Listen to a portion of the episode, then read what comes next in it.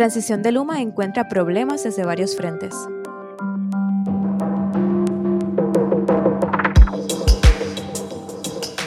El Departamento de Salud insta a no bajar la guardia ante la presencia de nuevas variantes de COVID-19 en la isla. El gobernador Pedro Pierluisi dará hoy su primer mensaje de situación de Estado. Desde el Pocillo, soy Víctor Emanuel Ramos Rosado. Yo soy María Soledad Dávila Calero. Y esto es Colándose, las noticias que debes saber para empezar tu día mientras cuelas el café. Quédense con nosotros. El contrato y los procesos de transición de Luma Energy estuvieron ayer en boga en la legislatura, en el negociado de energía y como tema principal de la Asamblea de la UTIER. En el caso de la legislatura, el Comité de Desarrollo Económico celebró otra vista de la resolución de la Cámara 136, la cual tiene como encomienda investigar el proceso de contratación de Luma Energy para manejar el sistema de transmisión y distribución de la Autoridad de Energía Eléctrica o AEE. E.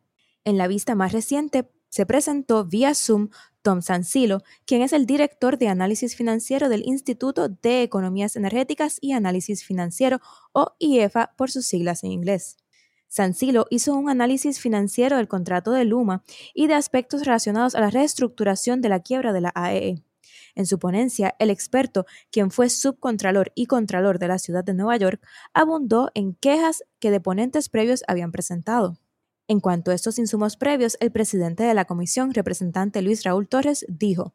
Lo que ha sido interesante del proceso es que el consenso general de todos los grupos fuera de los funcionarios del gobierno que negociaron este contrato es que el mismo es un contrato leonino, un contrato que no reúne legalidad, que tiene muchos defectos financieros, defectos técnicos eh, y de negociación que no son buenos para el pueblo de Puerto Rico de la manera que el mismo fue negociado.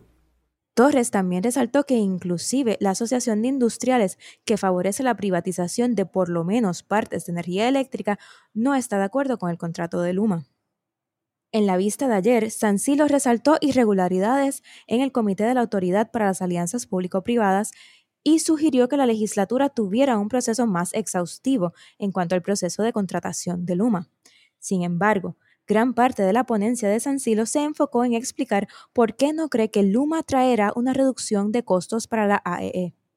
Entre estos factores está que la Autoridad de Energía Eléctrica tendrá que sacar un préstamo de unos 894 millones para proveer la liquidez necesaria que establece el contrato de Luma para los primeros meses. Además, indicó que la transferencia de empleados de la AEE e que no sean absorbidos por Luma le costarían al erario público unos 200 millones al año. As a result of these factors, I do not find it credible that the Luma contract will result in any savings at all to the people of Puerto Rico. Nor do I find it likely that Luma will be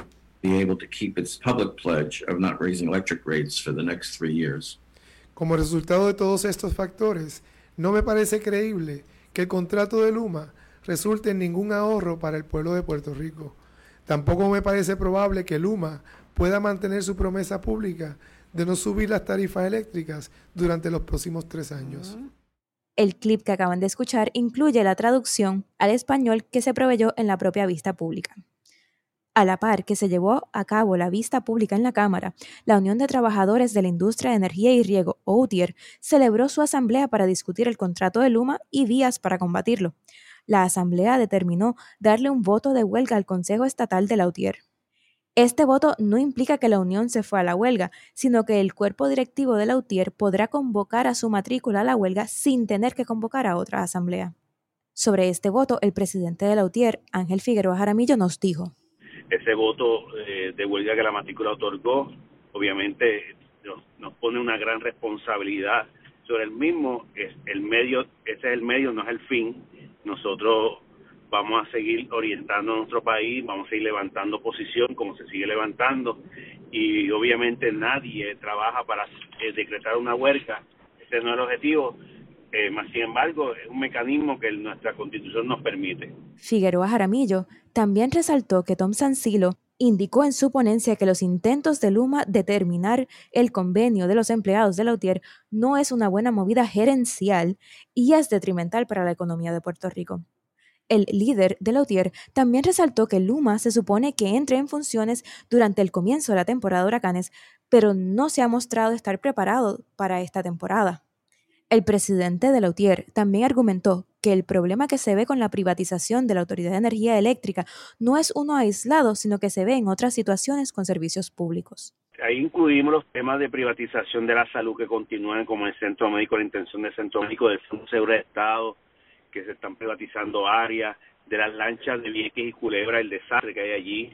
Eh, y, y nosotros siempre hemos dicho al país que hay servicios que son servicios que el Estado tiene que mantener como un derecho, porque en la medida que se privatiza se convierte en una mercancía y cual el único que la pueda adquirir es quien pueda pagar por ella. Por último, el negociado de energía también anunció que le dio un tiempo adicional para que Luma Energy presente su presupuesto, por entender que la solicitud inicial estaba incompleta.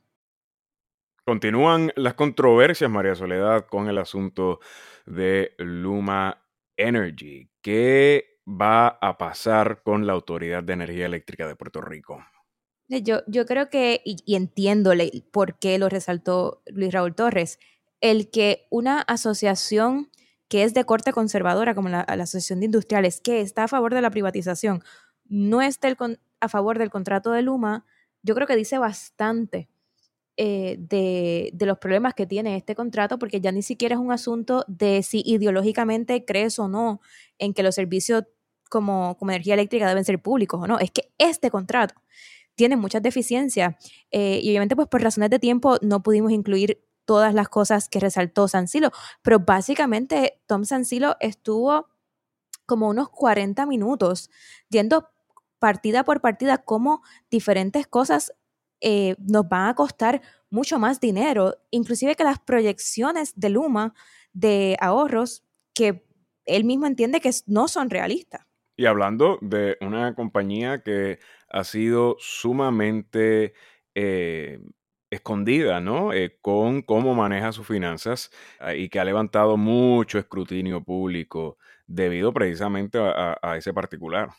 Totalmente, que esa es otra de las preocupaciones que también resaltó Tom Santillo y que han resaltado otros deponentes, es que no hay eh, una supervisión real a, a Luma y, ya ha habido unas acciones de parte de Luma o de las compañías matrices de Luma que prenden luces de alerta.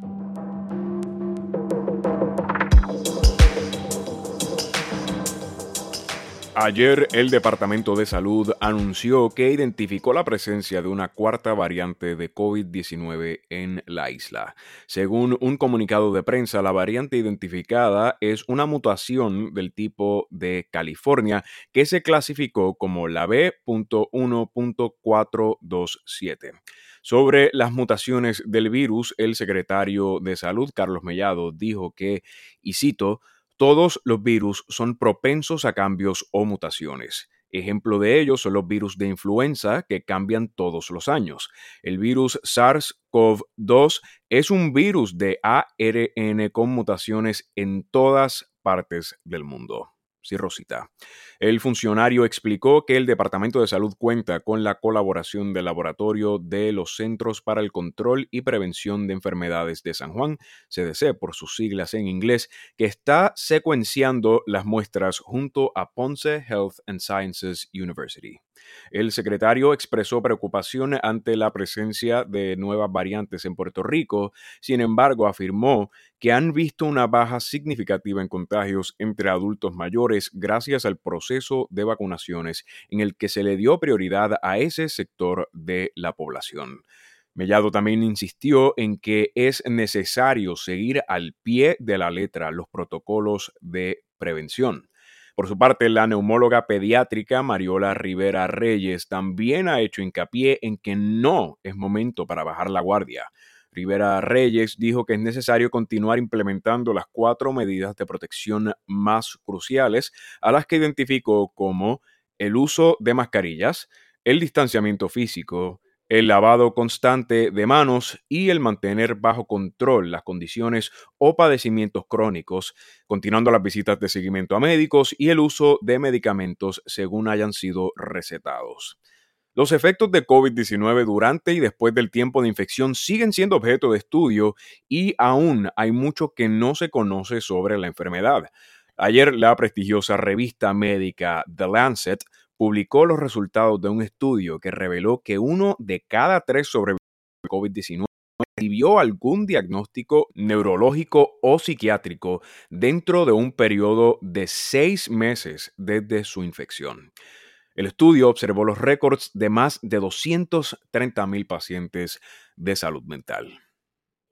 Creo que lo, último que acabas de mencionar resalta que el COVID no es simplemente un catarro, y, que no podemos tratarlo como, como simplemente un catarro que me sorprende que todavía al año haya personas eh, como los que fueron a la playa Caracoles, ah, tratándolo como si, como si esto no fuera tan serio como es.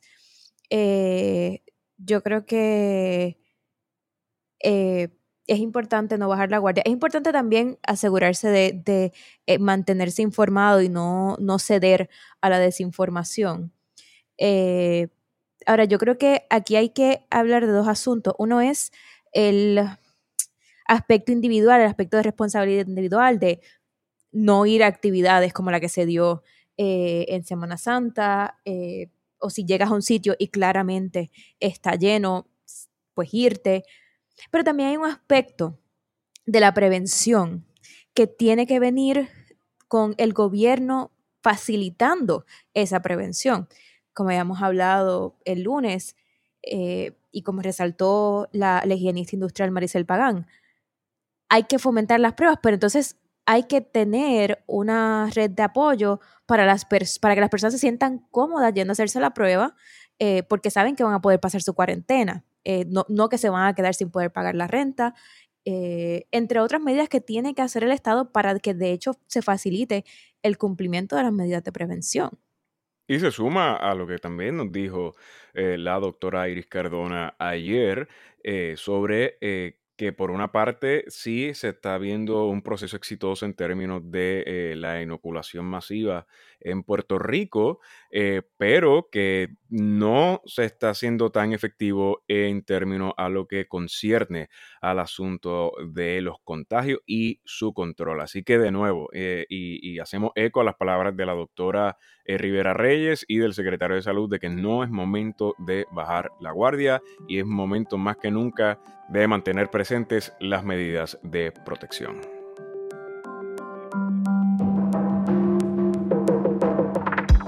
Y aquí otras noticias que deben saber para el día de hoy.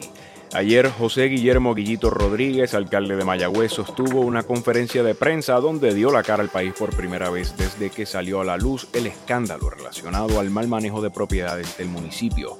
Rodríguez sostuvo intercambios tensos con miembros de la prensa y negó tener conocimiento o cualquier responsabilidad en torno al asunto. El alcalde asegura que no renunciará a su puesto y el presidente de la Cámara de Representantes, Rafael Tatito Hernández, presentó una demanda contra el gobernador Pedro Pierluisi y el secretario de Justicia Domingo Emanueli en busca de que se declare inconstitucional la ley para la elección especial de los cabilderos de la estadidad. Y hoy el gobernador presentará su primer mensaje sobre la situación del Estado a las 5 de la tarde en el hemiciclo de la Cámara de Representantes, donde hablará de los logros de su administración, al igual que temas relacionados a salud y desarrollo económico. El mensaje estará accesible desde WIPR y desde el perfil de La Fortaleza en las redes sociales. Muchas gracias por acompañarnos y esperamos que se unan también mañana a nosotros para guiarles por las noticias más importantes que deben conocer para empezar el día. Nuestro trabajo es accesible y libre de costo para todas las personas, pero para poderlo mantener de esa forma necesitamos de su ayuda. Pueden suscribirse a nuestro Patreon a través de patreon.com slash el pocillo y ayudarnos a mantener estos espacios de periodismo independiente vivos con su contribución. También pueden hacer donaciones directas por ATH Móvil en la sección de Pay a Business. Busquen El Pocillo PR y pueden hacer llegar cualquier ayuda. Mi nombre es Víctor Emanuel Ramos Rosado. Y yo soy María Soledad Dávila Calero. Esto fue Colándose. Nos vemos mañana.